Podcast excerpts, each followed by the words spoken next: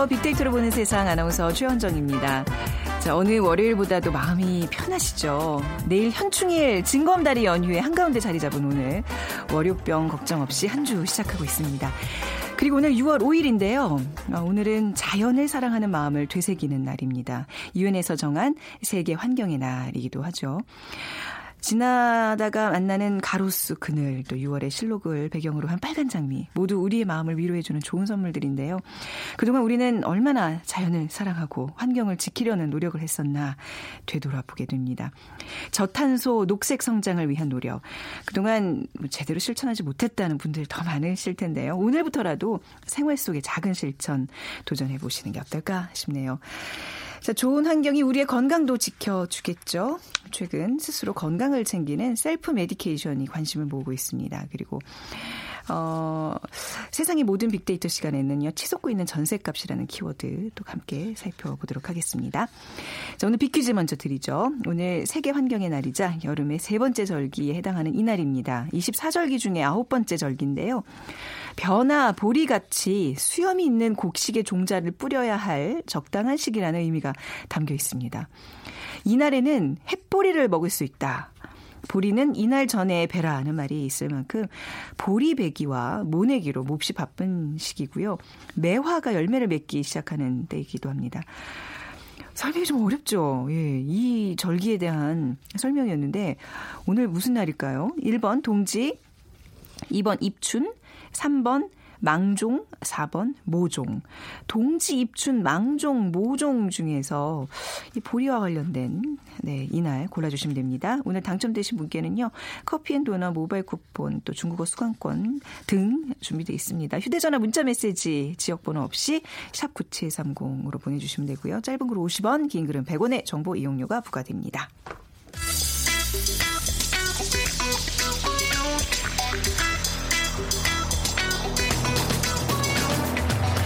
오늘 여러분이 궁금한 모든 이슈를 알아보는 세상의 모든 빅데이터. 다음 소프트 최재원 이사가 분석해드립니다. 네, 세상의 모든 빅데이터 다음 소프트 최재원 이사와 함께하겠습니다. 안녕하세요. 네, 안녕하세요. 오랜만에 뵙네요. 어, 그러네요. 예. 휴가를 좀 가지 마세요.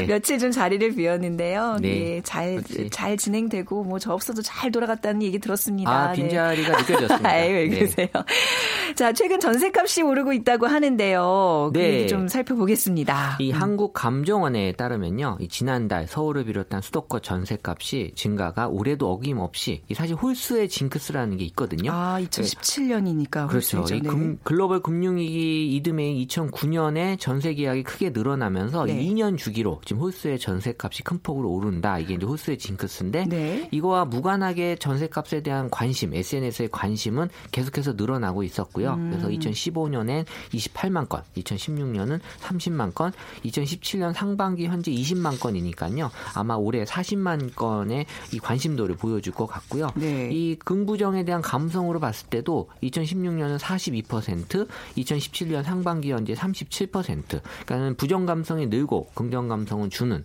어, 지금 뭐 정부는 부동산 시장 과열을 막기 위해서 작년 뭐 11월 3 부동산 대책을 발표했음에도 불구하고 그 이후에도 계속 전세값이 지금 증가가 되고 있고요. 이 전세난 문제가 꾸준히 이어져 오고 있다고 지금 보고 있어서 재건축 등의 전세 수요는 앞으로도 더 심화되고 크게 늘어 날 전망입니다. 이게 홀수의 징크스라는 게 사실 이제 전세 계약 기간이 2년이니까 거기에 맞춰져서 그런 것도 좀 있는 거죠. 아, 그래, 그래서 어. 그렇게 나오는 어, 거예요. 그쵸, 지금. 예. 네. 근데 요즘은 또 2년 주기가 아니라 또 뭐 월세는 언제든지 막 집주인이 올려달라고 올려줘야 되고 뭐. 뭐 그렇겠죠. 네, 네, 그래서 아, 저도 이제 원 월세 전세 이렇게 이제 뭐월 전세라 그러나요? 전월 네. 전월세라 그러죠. 살고 있는데 요즘 참 전세값에 대한 사람들의 어떤 그 감정은요. 이게 사실 생존의 문제와 도 직결돼 있어서 의식주 중에 하나잖아요. 어, 그러니까요. 이 전세값 이 지금 이제 뭐 상승하는 분위기다. 어떤 결과를 낳고 있나요? 일단 뭐 전셋값 증가가 이 전세가와 매매가가 좀 비슷해지면서 네. 뭐 이참에 내 집 마련을 해볼까라는 것들이 가능하긴 해요. 음. 근데 뭐 빚을 내서 집을 마련하지 않은 인식이 확산이 되는데 사실 이렇게 전세 대출의 급증 현상은 나타나고 있지만 실제 미래에 대한 불확실성이 있기 때문에 네. 굳이 내가 집을 사야 된다라고 막상 결정하기가 음. 쉽진 않거든요. 그렇죠. 네. 이 전세값 대출 관련돼서 SNS 빅데이터로 분석해 보면 2015년엔 3만 건, 2016년엔 3만 4천 건, 2017년 상반기 이 2만 2천 건으로 올해 한 4만 건 넘을 것 같은데 이 전세값 대출이 늘어나고 있다라는 건 SNS에서 이제 보여지고 있고요. 관련돼서 지금 올해 계속해서 언급량이 높아지고 있다는 건 지금 사람들이 전세값을 어쨌든 올라가는 걸 대출로 지금 막고 있다라는 음. 거고 대출에 대한 부담으로 또 대형 아파트보다는 소형 아파트, 또 네. 소형 아파트보다는 월세나 주거형 오피스텔로 지금 어떻게 보면 금액에 맞춰서 발길을 돌리는 현상이 음. 보여지는 것 같아요. 네. 이게 최근에 대형 아파트가 전세값 상승을 주도하고 있다면서요? 네. 그 기존에 사실 전세값 상승을 주도한 건 소형 아파트였거든요. 네. 하지만 2008년 말 금융위기 이후에 이 소형 아파트보다는 대형 아파트가 어, 다시 재조명받기 시작을 했고 왜냐하면 뭐 이게 대형이 그게 흔들리지 않는다 뭐 이런 음. 얘기들이 있거든요. 네. 그 한국감정원에 따르면 작년 대비 사회초년생과 신혼부부 등이 선호하는 평형이 이 소형 에서 대형 쪽으로 이 어. 움직이고 있다고 해요. 사회초년생과 신혼부부가요? 네, 그러니까 어, 의외로 네. 이제 이렇게 해서 뭔가 큰 집으로 좀 가려는 생각들도 하는 네. 것 같고요. 그래서 이 중소형 아파트 위주로 가격이 또 상승하면서 어, 어떻게 보면 이제 대형에서 많이들 사람들이 어떤 영향이 어, 작용하는 것 같고 음. 이 빅데이터를 통해서도 소형 아파트와 대형 아파트 연도별 관심도를 살펴보면 네. 역시나 소형 아파트에 대한 관심은 감소하고 대형 아파트에 대한 관심이 지금 증가되고 있는 게 SNS 상에서도 보여지고 있고요. 이런 것들이 전반적으로 어떤 흐름을 네. 계속해서 네. 좀 리, 어, 보여주고 있지 않나 생각이 음, 들어요. 저도 대형 아파트 참 좋아합니다만. 아, 그렇죠. 네. 다만 그게 뭐 마음같이 안 되는 전세기 거잖아요. 때문에 가능한 네, 것 그렇죠. 같아요. 네. 그러니까 전세값이 사실 매매가에 육박했기 때문에 그 돈이면 진짜 집을 사도 되지 않을까. 그렇다면 뭐 부동산 시장도 이제 매매가 좀 증가하지 않을까 이런 예상을 할 수 있는데 꼭 그렇지만은 않다고요. 그렇죠. 이 전세 가격의 증가가 뭐 집장만 수요 증가로 이어질 수 있다라고 볼 수는 있는데 네. 또 반대로 집에 장만하는 것에 대한 관심은 또 줄어들고 있거든요. 이게 현실적으로 가능하지 않다라는 생각들을 이제 결국엔 하시는 것 같고 그래서 SNS 상에서도 이 언급량이 조금씩 집장만 한다는 거에 대해서 지금 내 집 마련 이런 것들이 음. 좀 줄어들고 있다라는 게 나타나고 있고 사실 대한민국의 이 40%를 차지하는 이 베이비붐 세대의 자녀 네. 밀레니얼 세대죠. 사실 내 집 마련이 꼭 필요한 것이다라고 생각 필요하지 않다라고 생각한 게 63.2%예요. 어, 이게 굉장히 많은 인식 변화가 큰 거예요, 그죠? 그러니까 이제 어. 현실적으로 내가 뭐 내 집 마련을 뭐 꼭 해야 돼?라고 네. 답을 많이 한, 한 거죠. 사실 네네. 저 때만 하더라도 사실 결혼하면 제일 먼저 해야 될 게 출산과 내 집 마련이거든요. 궁극의 목표였잖아요. 그렇죠. 그게 좀 평수 늘려가는 그런 그렇죠. 재미로 사는. 그거를 네. 어떤 뭐 사람마다 다른 게 아니라 당연히 그거는 네, 당연하다 해야 할 일로 생각이 됐는데 음. 지금은 이제 그렇지 않다라는 네. 거고요. 사실 밀레니얼 세대들이 또 최근에 그 욜로라고 해서 뭐 네. 인생 하나뿐인 거 즐기자라는 음. 열풍 때문에 사실 뭐 집장만 안 한다고 했을 때는 또 거기에 대한 여유가 또 상대적으로 좀 생길 수 있어요. 있어서 네. 여기 현재를 좀 즐기려고 하는 게 어, 여기서도 좀 나타나는 것 같아요. 그러니까 부동산 가치가 계속 상승을 예전처럼 막 연별로 막 몇 퍼센트씩 뛰고 이러면 당장 집을 사는 게 뭐 가장 큰 목표긴 그렇죠. 한데 그렇, 그렇지 않으니까 집값이 하락한다는 또 불안감 그렇죠. 때문에 지금 만약에 근데 이제 큰 어떤 목돈이 생기면 우리 같으면 뭐 부동산 대출 갚고 뭐 이런 거에 쓸 텐데 뭐 요즘은 여행도 가야 되고 그죠? 뭐 차도 바꿔야 되고 아니 어떠세요? 만약에 지금 최 이사님 이 이런 선택의 기로에 있다 어떤 걸 선택하시겠어요? 근데 이제 네. 내가 집을 사겠다고 했을 때는 네. 사실 내가 현재 갖고 있는 자산로는 힘들잖아요. 어, 네. 대출을 받아야 되는데 이런 것들이 현실적으로 내가 이렇게 결정을 하기 위해서 주변 사람들의 어떤 반응을 물어보면 네. 뭐 집값이 떨어질 수 있다는데라는 얘기를 음, 하는 순간 그쵸? 내가 거기에 대해서 빌, 돈을 빌려서 과연 음. 살수 있을까라는 생각을 하는 거예요. 음. 이렇게 보면 이제 밀레니얼 세대들의 그 거주 트렌드는 분명히 이제 바뀌고 바뀐다는 얘기죠. 앞으로 더 많이 그렇죠. 바뀐다는 얘기죠. 더 많이 바뀔 네. 것 같고 연도별로 이 노후 대비 관련된 감성을 분석해 보면 사실 긍정 감성이 계속 줄어들 수밖에 없죠. 2016년에 41%가 긍정이고 부정이 59%였는데 그만큼 지금 노후 대비를 하기 힘들다. 왜냐하면 네. 현재를 지금 살기도 버거운데 노후 대비까지 한다는 건 음. 사실 좀 남의 일처럼 느껴질 수 있는 거고 그러니까 2017년 상반기 현재 이 뭐 비싸다 일단 집장만 하는 거에 대해서 힘들다라는 것들이 어떻게 보면은 이제 힘들다라는 쪽으로 아예 뭐 비싼 건 이제 남의 얘기처럼 들려지는 것 같아요. 네. 막상 내가 살 생각이 없기 때문에 뭐 비싸거나 말거나라고 생각들도 음. 하는 것 같고 어떻게 보면 이제 집장만에 대한 욕심이 많이 이제 없어지고 있는 네. 그러면서 또 1인 가구가 증가되면서 사실 뭐 큰 평수 아파트보다는 작은 평수의 거주 공간을 그냥 전세로서 뭐 네. 사는 것도 방법이다라고 생각들을 많이 하면서 지금은 이 저렴한 또 월세에 대한 수요도 많이 증가되고 어. 있는 거예요. 확실히 좀 달라졌네. 그러니까 우리 우리 부모 세대를 보면 젊은 시절 집, 집 마련하기 위해서 모든 걸 다 퍼부으신 거잖아요. 그야말로 이제 대출이다 보다 해서. 근데 나중에 노후에 집 한 채 덜렁 남고, 그걸 나중에 또 이제 영 모기지로 해서 평, 노후를 이렇게 좀 보내시는 분들 많이 보거든요. 그래서 사실 예전에 많이 들었던 얘기는 네. 그 집장만 하는 날, 네. 그 와이프께서 잠을 못 주무시는 그런 얘기들이 음, 종종 이렇게 그렇죠. 있었었는데, 어, 지금은 그런 게 참 듣기 힘든 얘기인 것 네. 같아요.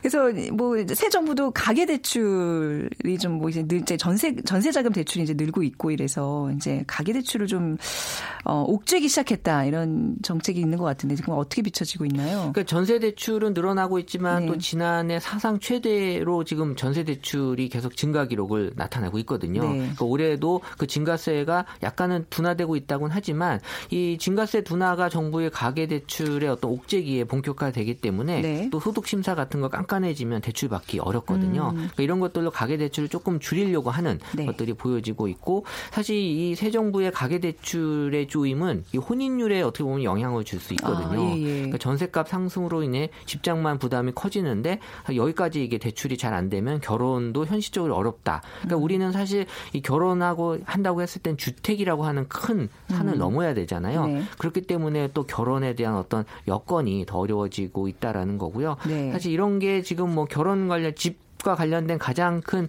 어, 연관 키워드는 이제 결혼이거든요. 네. 결국은 내가 살 집, 가족을 같이 살 집이 가장 큰 거고 그리고 이제 뭐 부동산이라든지 이런 분양이라든지 이런 단어들도 나오고 있는데 음, 네. 결국에는 이제 사실 결혼을 또 이게 이 집값이 올라가게 되면 결혼이 더 어려워질 수 있어서 그렇죠. 이 혼인율은 결국엔 또 출산율까지 이어지잖아요. 그러니까 음. 지금 우리가 어 사실 아이가 지금 애기, 아기 울음소리 듣기가 어려울 정도로 좀 출산율이 저조한데 네. 어 이런 것들 때문에 더 이 결혼을 안 하는 일들이 음. 벌어지면서 정말 이 사회가 네. 어, 아이가 없는 사회가 되면 아유, 안 되잖아요. 그렇죠. 네.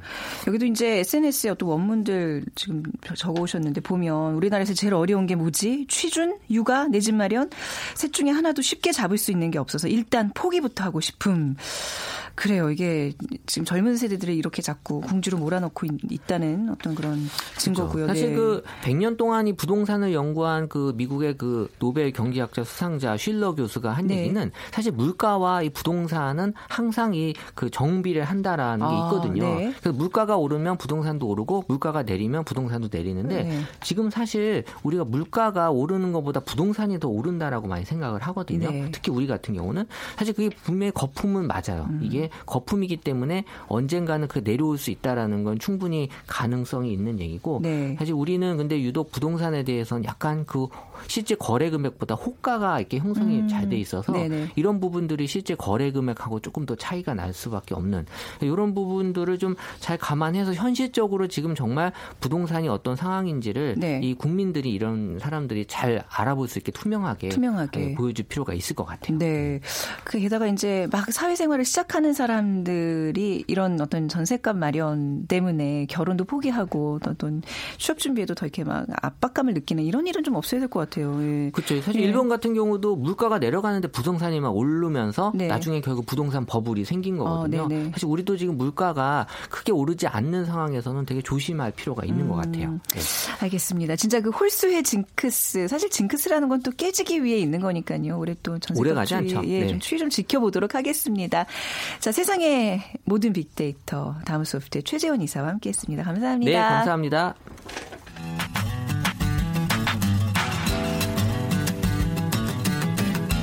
마음을 읽으면 트렌드가 보인다. 빅데이터 insight. 타파크로스 김용학 대표가 분석해드립니다. 네.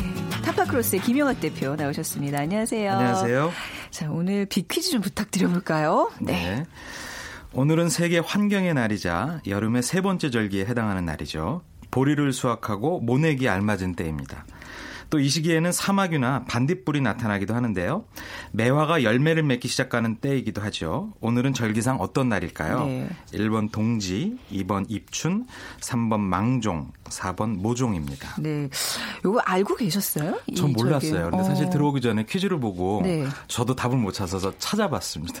아, 그래도 이제 농촌에서 자라신 분이라고 제가 알고 있는데 네, 김 대표님. 근데 이게 뭐 보리와 관련된 또 절기고 그렇죠? 이게 네. 소만과 하지 사이에 있다고 합니다. 되게 저, 이 음. 절기를 그래도 다 알기는 하는데 네네. 유난히 귀에 익숙하지 않은 그쵸? 게 하필이면 이날이네요. 어, 예. 오늘이 네. 바로 이날이라서 좀 이렇게 뭐 검색 사이트에 보니까 얘기가 참 많네요. 도대체 이날이 뭐야 하면서 근데 아무튼 네. 저희가 빅퀴즈를 통해서 좀 설명을 해드렸습니다. 빅데이터로 보는 세상으로 지금 문자 보내주시고요. 휴대전화 문자 메시지 지역번호 없이 샵 9730으로 보내주시면 됩니다. 짧은 글은 50원, 긴 글은 100원의 정보 이용료가 부과됩니다. 자, 오늘 빅데이터 insight는 뭐 모내기 뭐 이런 게 아니라 건강과 관련된 내용이에요. 네. 네. 근데 어떤가요? 뭐 사실 요즘만 같은 날씨라면 내 건강 보장받을 것 같아요. 너무 좋지 않아요? 그렇죠. 예. 최근에 미세먼지도 없고 예. 청정한 하늘에 날씨도 좀 예. 따뜻하고 그런데 이렇게 기온이 바뀌고 낮과 밤의 온도차가 큰 날은 네. 면역성이 약한 사람들은 감기에 걸리기 쉽고요. 네. 또 저희, 저희 집에서도 어린 꼬마아이가 오늘 음. 감기 걸려서 병원을 갔는데 아, 지금 김혁 대표님 목소리도 약간 감기 기운이 네, 들어있네요. 네. 낮에는 굉장히 더웠다가 음. 어, 체온 관리 잘못하면 바로 감기에 걸리기 쉽습니다. 네. 근데 최근에는 이렇게 자신의 건강에 관리 건강 관리에 신경을 쓰는 사람들이 네. 젊은 층 위주로 많아진다고 해요. 음. 그래서 새롭게 우리가 살펴봐야 될 신조어가 self medication이라는 용어가 있습니다. 네. 이게 국립국어원의 신조어로는 2003년도에 등록이 되었더라고요. 네. 근데 이제 뜻을 살펴보면 말 그대로 자기 자신 스스로 의약품을 선정해서 자신의 건강과 질병을 스스로 책임지는 것을 self medication이라고 하는 거죠. 네. 근데 이전에는 없었는데 2003년도 이후에 새롭게 등록되었다고 하니 네. 어, 이런 것들에 대한 어떤 경향성이 좀 더 커지는 것 같고요. 최근에 들어서는 건강에 대한 염려가 음. 어, 나이가 드신 층 뿐만 아니라 젊은 층까지도 굉장히 많이 확산되고 있고 네. 이런 것들이 라이프 스타일이라든지 아니면 소비 트렌드에 크게 나타나고 있다라는 거죠. 이거 좀 위험한 거 아닌가요? 그냥 말만 들어서는 self medication 자가 진단하고 자가 처방해서 스스로 네. 고치는 이거 병을 더 키울 수 있는 굉장히 위험. 굉장히 중요한 말씀을 해주셨는데요. 어, 이러기 때문에 이 전후 맥락을 좀 살펴볼 아, 필요가 있어요. 네. 우리가 흔히 질병 그러면 어떤 부분에서 대안을 찾았냐 하면 병원에 가서 치료를 받는 것을 일반화하고 생각을 하고 있죠. 네. 근데 최근에는 치료를 받는 것이 아니라 음. 예방하고 관리하는 쪽으로 관점이 아. 변화하고 있다는 것이죠. 네. 그러니까 우리가 치료라는 것들을 생각하는 이유는 현대 서양 의학에서 비롯된 거거든요. 음. 병이 발발하고 난 다음에 그런 것들을 네. 극복하기 위한 대안이었는데 최근에는 병이 생기기 전에 먼저 음. 스스로 음. 관리를 하는 것이죠. 음. 이렇게 되는 가장 큰 이유들을 몇 가지 한번 고민을 해보니까 네. 최근에 1인 가구 가 크게 증가하고 있고 가까운 음. 시기 내에 우리나라 같은 경우도 33% 정도가 1인 가구로 채워진다고 네네. 하죠. 1인 가구 같은 경우는 다인 가구에 비해서 소비 지출 항목에서도 보건 의료에 들어가는 항목이 좀 음. 적은 편입니다. 네. 1인 가구 같은 경우는 약 1.8%, 다인 가구는 3.9%니까 절반밖에 안 되죠. 그리고 또 고령화되고 있고 그렇죠. 네. 고령화될 뿐만 아니라 100세 시대에 들어가다 보니까 앞으로 남아 있는 삶이 굉장히 음. 길어져서 삶의 질을 높이기 위해서 음. 치료보다는 관리나 예방 네. 쪽으로 관점이 바뀌고 있고요. 음. 실제로 이렇게 하다 보면 국가적으로는 네. 의료비가 절감이 되어서 그렇죠. 네. 개인의 삶의 질뿐만 아니라 음. 비용 면에서도 굉장히 효율적입니다. 네. 그래서 국가별로 가까운 이제 이웃나라 일본 같은 경우는 우리나라보다 고령화가 먼저 시작되었는데 음. 국가 정책 자체가 medication, 그러니까 self medication을 지원하는 형태로 옮겨가고 아, 있어요. 오히려 권장하고 있는 추세군요. 그렇습니다. 네. 실제로 그 우리나라에도 어, H&B, 네. health and 뭐 뷰티 이렇게 해서 예, H&B요. 예. 소매상들 중에서 일반 의약품, 즉 음. 전문가와 상의를 하지 않고 쉽게 구매할 수 있는 약품을 네. 쉽게 쓸 수 있는 유통 채널이 나오고 있잖아요. 음. 이런 것들을 통해서 스스로 예방하는 쪽으로 음. 어, 삶의 패턴이 많이 바뀌고 있는 것이죠. 아 이게 self medication이라고 해서 저는 이런 주제를 해도 되나 싶어서 정도로 뭔가 우려가 있었는데, 네. 그러니까 정말 둔하게 병이 있는데 집에서 이렇게 막 치료한답시고 병을 키우는 이런 개념이 아니라 그렇습니다. 예방과 관리에 지금 초점이 맞춰져 있다. 그러니까 우리가 요즘 흔히 얘기하는 뭐 면역력을 키우는 뭐 그런 움직임들 있잖아요. 제가 맞습니다. 지난해 제일 관심을 많이 갖고 아마 대표님에게도 여러 번 물어봤을 거예요. 면역력을 키우려면 어떻게 해야 돼요? 이런 것도 일종의 self medication이라고 보면 되겠네요. 그렇습니다. 네. 이게 이제 오프라인에서 누군가한테 만나서 그 사람이 네. 갖고 있는 방법이나 처방에 네네. 네. 대한 관심이 온라인에서 더 많이 일어나고 있잖아요. 아, 저 맨날 그런 거 검색하고 정보화 있어요. 사회가 네. 불러온 바뀜이죠. 어. 그래서 자신이 건강에 대해서 관심만 있다면 네. 그런 것들을 지키기 위한 다양한 정보를 획득할 수 있으니까 음. 이런 부분이 훨씬 더 확장되고 그렇죠. 있는 것이죠. 그러니까 이제 self medication이 치료라기보단 예방의 방향으로 지금 가고 있다. 어떤 변화의 어떤 지점이 좀 있는지 볼까요? 어, 건강 기능 식품에 대한 네. 매출이 최근에 들어서 굉장히 많이 증가하고 있는데요. 네. 이 소비 주력 소비 계층이 바로 어, 1인 가구입니다. 음. 1인 가구의 최애템, 즉 가장 사랑하는 아이템이 네. 바로 건강기능식품인데요. 음.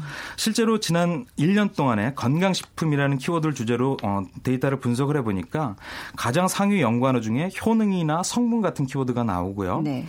관리나 노화 방지 운동이라는 건강식품을 획득하고자 하는 섭취하고자 하는 사람들의 목적이 뚜렷하게 나옵니다. 음. 즉 현대인들한테 가장 많은 스트레스로 네. 인한 누적된 피로라든지 면역 기능 저하 같은 것들을 방지하기 위해서 네. 건강 기능식품을 통해서 건강을 관리하고 있는 것이죠. 네. 보통 건강식품의 최고 성수기라 그래야 될까요? 가정의 달 이제 지났습니다만 5월에 좀 건강시장이 확 불붙고 그 좀 여름엔 좀 이렇게 시들해지는 그런 추세 아닐까요? 좀 어때요? 어, 예, 5월달 같은 경우는 네. 아무래도 여기저기에 선물할 네. 일들이 많고 네. 가장 이제 편한 아이템이 건강 기능식품이기도 네. 하고요. 젊은 층 같은 경우에는 특히 여성분들 위주로 네. 다가 다가올 여름을 대비해서 아, 다이어트에 다이어트. 대한 예, 목마름이 네. 굉장히 예, 높은 네. 달이죠. 그런데 실제로 2030, 2030 세대 중에서 섭취 중인 건기식의 본인 구매 비율을 조사한 적이 있어요. 네. 한국 건강기능식품협회가 조사를 해봤는데 2012년도에는 58.3%였는데 지난해에는 72.5%로 아. 4년 사이에 네. 무려 14%나 증가를 했고요. 네. 우리가 건강기능식품 하면 부모님이 드시는 보조식품 정도로 생각을 했는데 네. 최근에는 젊은 층들의 수요가 굉장히 높아지고 있는 겁니다. 음. 그 중에서도 네. 쉽고 간편하게 먹으면서 다이어트를 할 수 있는 어. 건강 기능 식품이 굉장히 많이 팔리고 뭐, 있다라는 뭐가 것이죠. 많이 팔려? 나중에 좀 알려주세요. 네, 이제 곧 어, 들을 말씀 아, 중에 네. 여러 가지 아이템이 어, 건강도 나옵니다. 잡고 다이어트도 함께 할 수 있는 이제 그런 게 좀 추세군요. 근데 항상 이런 건강 시장에서는 이슈들이 있어요. 네. 왜 지난 언제였죠? 막 그 뭐 백수호 파동, 백수호 파동 네. 때문에 어, 소비자들이 건강 기능 식품에 대해서 훨씬 더 조심하면서 아, 먹을 수밖에 없게 네. 되고 그래서 네. 이 식품이 갖고 있는 안전성 네네. 그리고 효과에 대해서 꼼꼼히 따지기 시작을 했죠. 그런데 네. 굉장히 빨리 건강기능식품 시장이 어, 회복이 되었어요. 네. 최근에 농림축산식품부하고 한국농수산식품유통공사가 발간한 보고서를 보니까요. 2015년도에는 총 매출이 한 2조 3천억 시장이었는데 아, 이, 아 2015년도에 네. 2조 3천억 정도가 되었는데 2011년도에는 이 시장이 1조 6,800억 정도였으니까 어. 짧은 시간 내에 무려 40% 이상 증가를 그러네요. 하고 있는 것이고요. 음. 어, 주목할 만한 거는 2016년도 기준으로 보면 20대에서부터 30대의 젊은 계층이 건기식에 대한 구입률이 매년 6% 이상 성장하고 있다는 겁니다. 그러니까 네. 전체적인 시장 평균 증가율보다 훨씬 더 많이 음. 구매를 하고 있다라는 것이고요. 네. 그 가장 어, 주목되고 있는 그 구매 요소를 살펴보면 아까 말씀드렸던 것처럼 다이어트라든지 네. 디톡스처럼 음. 자신의 건강을 미리 관리하고자 하는 욕망이 네. 크게 나타나고 있는 것이죠. 우리가 아주 대표적인 건강식품 하면 이제 뭐 홍삼류, 뭐 인삼류를 떠올릴 테고 요즘 이렇게 웬만한 집 냉장고 열어보면 별 이상한 집들 많잖아요. 그렇죠. 저희도 한 가득 있는데 네. 어때요? 그러니까 웬만한 걸 다 이제 이런 뭐 포장을 좀 예쁘게 해놓으면 다 건강식이 된다는 얘기인데 말이죠. 네. 어, 눈썰미가 있으신 분들은 최근에 할인마트나 네. 대형마트 등 가면 달라진 모습이 있습니다. 네. 말씀하신 건강집 같은 경우도 우리가 흔히 알지 못했던 상품들이 굉장히 많아졌고 예. 그 판매 매대가 음. 고정 매대가 아니라 팝업 매대 형태에서 아, 팔리고 있어요. 네네. 그러니까 사람들이 지나가다가 손쉽게 아 나 저거 샀어야 돼라고 하는 음. 그런 길목에 네. 다양한 건강집을 배치하고 있고 네. 관련 매출이 굉장히 많이 늘어나고 있는데요. 실제로 한 대형마트의 발표에 따르니까 최근에 건강집의 매출이 179 179% 이상 증가했다고 해요. 네. 대부분 2030 세대가 산 것인데요. 음. 어, 40, 50 세대의 건강즙 구매가 약 142% 증가한 거에 비하면 2030 세대는 194%로 훨씬 더 많이 어, 산다는 거죠. 30 세대는 우리 흔히 어른들이 야, 돌도 씹어 먹을 나이다고 뭘 먹어도 다 소화 잘 되고 건강 최고의 그렇죠. 어떤 인생에 있어서 정점을 찍는 그런 세대인데 이 세대들이 이렇게 건강에 신경 대표적인 롤, YOLO life의 모습이죠. 어, 그렇군요. 그러니까 예, 네. 미래보다는 지금 현재 음. 보다 아름다운 자신의 네. 모습에 대한 행위들이 더 극대화하고 싶은 네, 건강즙에서도 음. 나타나고 있는 거죠. 그러게 우리가 뭐 양파즙이니 배즙, 도라즙 이런 거 다 어른들이 드시는 식품이라고 생각했는데 이제 젊은 세대들도 찾는 품목이 네. 됐군요. 또 네. 다른 어, 보고도 있는데요. 네. 한 온라인 마켓에 대한 보고에 보니까 4월서부터 5월 사이에 2030 세대가 건강 보조식이나 건강을 기반으로 한 다이어트 관련 제품을 많이 구매를 했는데 네. 이것도 남성의 경우에는 약 25% 정도 상승을 했지만 간택 기간, 기간 내에 여성 같은 경우에는 남성보다 두 배 이상 음. 많이 구매를 하고 있는 걸로 나타나고 있습니다. 네. 이런 건강식품은요, 제 경험에 이제 비춰보면 내 돈 주고 사먹 먹기보다는 그렇지 않나요? 누가 선물해 주면 먹다 봐서 어 괜찮네 하면서 뭐 조금 더 구입을 하게 된다거나 뭔가 하여튼가 어, 내 지출 항목에서는 좀 끝부분에 있는 거였는데 요즘은 네. 어떤가요? 그래서 예. 구매하는 경로도 조사를 해 보니까 네. 재밌는 모습들이 많이 나와요. 어, 대형마트나 인터넷 쇼핑을 통해서 구매하는 사람들도 많지만 메신저 쇼핑이라고 하죠. 네. 어, 다양한 사람들이 연결되어 있는 곳에 선물의 형태로 많이 어, 상품이 음. 진열되어 있는 거예요. 네, 네. 그래서 이제 다른 사람한테 쉽게 어. 건강보조식을 선물을 하거나 네. 모바일 쇼핑에서 선물하기 기능 같은 것들은 전문 소비자가 많이 구매를 하니까 당연히 관련 매출이 높게 나올 수밖에 네. 없겠죠. 그리고 건강즙 같은 경우에도 웰빙과 음식의 원재료를 그대로 압착을 해서 네. 가공되어 있지 않은 순수한 형태로 나오는 상품들이 많다 보니까 음. 어, 저, 이런 정보화의 기기에 익숙한 젊은 세대들한테 훨씬 더 소비 욕구를 불러일으키고 있는 것이죠. 그리고 다이어트를 원하는 젊은 여성들을 타겟으로 한 것 중에는 클렌즈 주스라고 네. 이게 디톡스 효과가 있는 유행입니다. 상품들이 있는데요. 예, 예. 저도 먹어봤거든요. 아, 그, 맛있어요. 심지어. 그러니까 굶고 드셔야 돼요. 그거를 그 음료수처럼 드시는 게 아니라 맞습니다. 하루 이틀은 굶으셔야 되는데 그걸 네, 하셨다고요? 네, 그래서 식사 아니 그러니까 장복한 건 아니고요. 네, 네. 어, 굉장히 다양한 색, 예쁜 색깔의 예쁜 네. 용기에 나와서 음. 누가 구매를 해서 주길래 먹어봤는데 네. 이런 정도라면 네. 먹을 수 있겠다는 수 생각이 음, 들더라고요. 비싸요. 아 그런가요? 그럼 아무나 아무나 먹는 게 아니더라고요. 근데 네. 네. 그런데 이것 이 상품 같은 경우에도 네.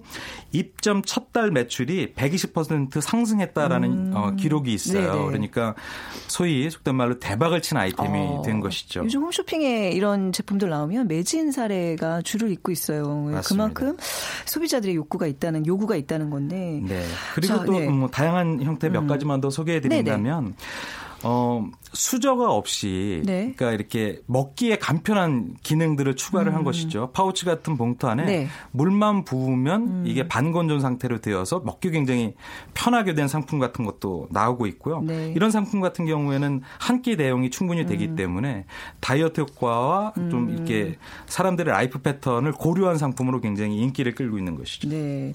글쎄요. 이제 앞으로 이런 시장이 좀 더 활성화되고 더 커지고 있다는 어떤 예측이 좀 가능할까요? 네. 그렇습니다. 이게 단순히 건강 보조식품만의 문제가 아니라 네. 제약업계에도 굉장히 큰 의미 있는 어, 사례가 되고 있는데요. 네. 아까 말씀드렸던 것처럼 기존의 어, 제약업체 같은 경우에는 의사나 약사를 위주로 어, 전문 의약품을 많이 음. 판매를 했는데 이제는 환자 중심, 즉 네. 사용자 중심에서 음. 쓸수 있는 형태의 의약품으로 네. 제약업계에도 큰 변화가 예상이 되고 있고요. 이런 것들을 우리가 흔히 헬스케어 3.0 시대라고 얘기를 하고 어, 있거든요. 어, 네. 치료에서 예방 관리로 변화하고 있는 그런 길목에서 보이는 현상이라고 분석이 됩니다. 네. 자, 뭐 건강 뭐뭐 열심히 챙기는 게 제일 중요하겠지만요. 너무 큰 돈 들이지는 마시고 잘 챙겨 드시는 거. 약, 약식 동원이라 그러잖아요. 그게 제일 네. 중요한 것 같습니다. 자, 오늘 self medication에 대한 이야기 타파크로스의 김용학 대표와 함께 했습니다. 감사합니다. 감사합니다. 자, 오늘 절기 맞춰주시는 문제. 오늘 망종이라고요. 네, 오늘 문제 내봤고요. 5221님. 시골에서는 절기 따지는데 도시에서 생활하니 절기를 잊고 잡니다. 이맘때 보리배고 감자꽃 만발했던 옛 생각 납니다. 하셨고요. 1927님. 아 저기, 저 휴가 갔다 오신 거, 예, 저기 응원해 주셨어요. 앞으로 좋은 방송 부탁드립니다. 하셨는데, 열심히 하겠습니다. 예, 어디 안 나갈게요, 이제는. 아, 그리고 1355님, 7282님, 그리고 1684님께 저희 중국어 수강권 드리도록 하겠습니다. 내일 뵙죠. 지금까지 아나운서 최원정이었습니다. 고맙습니다.